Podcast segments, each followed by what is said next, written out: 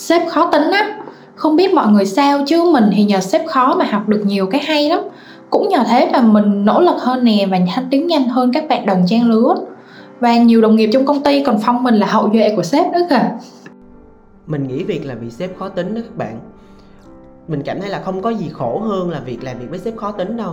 Tại vì làm thế nào đi chăng nữa thì sếp cũng không có bằng lòng với những gì mình đã làm và với tư duy mà làm boss như vậy á, thì khi mà làm việc thì ai cũng cảm thấy áp lực hết.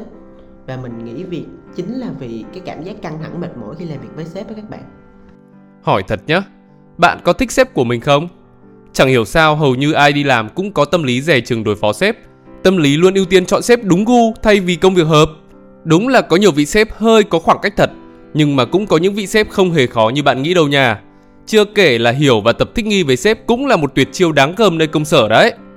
Chào mừng các bạn đã quay trở lại với series podcast Dễ thở nơi công sở của Vietnam Works, website tuyển dụng số 1 tại Việt Nam. Ngày hôm nay, chúng ta sẽ cùng bàn luận về chủ đề Làm việc với sếp khó tính, bạn cần chuẩn bị điều gì để tránh tay bay vạ gió? Như các bạn cũng đã biết, cùng một vấn đề nhưng khi nhìn từ những góc cạnh khác nhau sẽ cho ra những kết quả không giống nhau. Riêng chỉ chủ quan và khách quan cũng đã khác xa nhau rồi mà. Vậy nên trước khi muốn đánh giá để phàn nàn về sếp của bạn với tâm lý tiêu cực, hãy ngẫm qua các vấn đề sau qua bốn câu hỏi bên dưới nha. Đầu tiên, bản thân bạn đã là phiên bản tốt nhất chưa? Trong cuộc sống này, không ai giống ai cả. Mỗi người đều có suy nghĩ và hành động khác nhau. Bạn không thể ép buộc người khác phải sống theo cách bạn muốn được, nhất là khi họ lại là sếp của bạn. Và trên đời này cũng chẳng có ai hoàn hảo cả. Sếp của bạn cũng không phải là người hoàn hảo. Bạn không thể mong sếp là một vị thánh, không mắc khuyết điểm hay lỗi sai nào trong cuộc sống được. Có phải bạn hay phàn nàn với người thân rằng sếp của mình quá khó tính, hay bắt lỗi, hay chỉ biết đưa ra mục tiêu mà không hỗ trợ bạn được gì, hoặc là sếp hay trao quyền nhưng mà không cầm tay chỉ việc, vân vân. Bạn cho rằng sếp đì bạn nên bạn mãi mới chưa thăng tiến được. Ngừng phán xét, ngừng đổ lỗi bạn nhé. Thay vì mình cứ đi soi mói, phán xét và luôn đổ hết lỗi về cho người khác, thì hãy thử một lần nhìn lại bản thân mình xem nào. Bạn đã là phiên bản tốt nhất của mình hay chưa? Sếp khó tính hay do bạn cầu thả? Sếp thích bắt lỗi hay do bạn mắc nhiều sai phạm? Sếp trao quyền để bạn có nhiều cơ hội phát huy, đề xuất ý tưởng. Hãy khách quan mà nhìn nhận xem, sếp đi hay vì năng lực của bạn còn kém nên mới chưa được thăng tiến. Vậy nên là trước khi phán xét người khác, hãy nhìn lại bản thân mình. Cả bạn và sếp đều đang trên hành trình hoàn thiện bản thân mình, không ai là hoàn hảo cả. Thay vì phàn nàn, chỉ trích, nên hoàn thiện và phát triển bản thân trở thành phiên bản tốt nhất trong công việc để luôn đạt được 100% kết quả luôn luôn chủ động và đề xuất ý tưởng giải quyết vấn đề cũng là một điều có lợi cho bạn trong những cột mốc sau này. Thứ hai, bạn đã dám thẳng thắn làm rõ vấn đề với sếp chưa? 80% những gì chúng ta nhìn thấy đều chưa hẳn là sự thật. Thấy vậy mà không phải vậy đâu nha. Chúng ta thường tự suy diễn rồi tự kết luận về người khác như thế này, như thế kia. Nhưng những gì bạn nghe và cả những gì bạn thấy chưa chắc đã đúng đâu. Bạn nghe đồn về sếp thế này, chính mắt bạn nhìn thấy sếp thế kia nhưng những đánh giá của bạn về sếp lúc này chưa hẳn là đúng đâu nha. Cách tốt nhất là trực tiếp xác minh và trực tiếp đối thoại. Có phải các bạn thường có tâm lý né tránh sếp, không chủ động giao tiếp, không dám đặt vấn đề, không thẳng thắn làm rõ vấn đề với sếp? Nếu vậy thì sao mà hiểu rõ và có cái nhìn đúng đắn về sếp mình được, phải không nào? Hãy tự tin lên, thẳng thắn đối mặt, chủ động đặt vấn đề và trao đổi làm rõ với sếp của mình. Có như vậy thì bạn mới xác minh được sự thật và có cái nhìn đúng đắn nhất về sếp của mình. Lúc mới vào công ty, Nghe mọi người bàn tán về năng lực của sếp còn non kém nên mình cũng chưa thực sự công nhận năng lực của sếp đâu. Ai cũng bảo là làm sếp sướng lắm, thấy nhàn ghê khiến mình cũng nghĩ theo vậy. Cho đến khi mà trực tiếp làm việc với sếp được vài tháng, mình mới nhận ra những lời bàn tán kia thật sự là vô căn cứ. Chiến lược nào sếp vạch ra cũng triển khai khá trơn tru, kết quả thì thành công mỹ mãn. Nhất là những dự án mình đảm nhận thành công cũng nhờ được sếp dẫn dắt, truyền đạt rất nhiều kinh nghiệm hay. Mà kể ra là làm sếp đâu có nhàn, cực lắm các bạn ạ.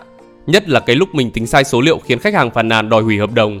Chính sếp là người phải đứng ra chịu trách nhiệm và gánh vác cùng mình. Sếp trực tiếp xin lỗi, thương lượng đàm phán với khách hàng và thức đêm để làm lại số liệu của mình cho kịp tiến độ.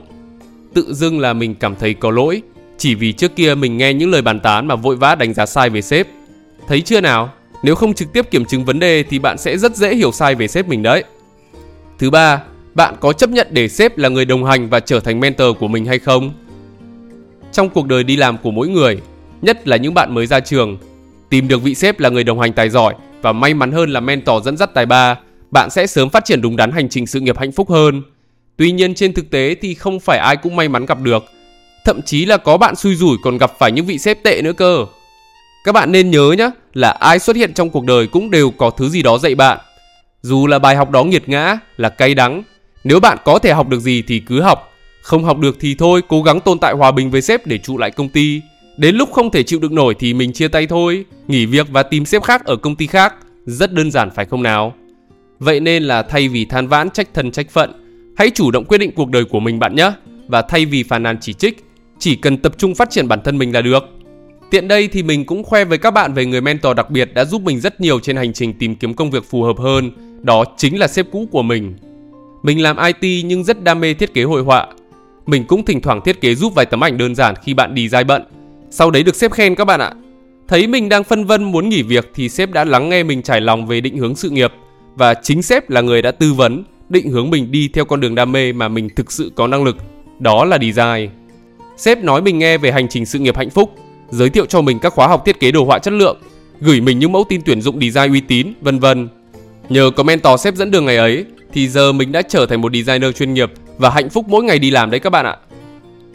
Cuối cùng, bạn có thực sự muốn giải quyết vấn đề với sếp? Có nhiều người biết rõ giữa mình và sếp có vấn đề nhưng mà cứ tặc lưỡi cho qua, đến đâu thì đến, hoặc âm thầm cam chịu vì muốn trụ lại được công ty.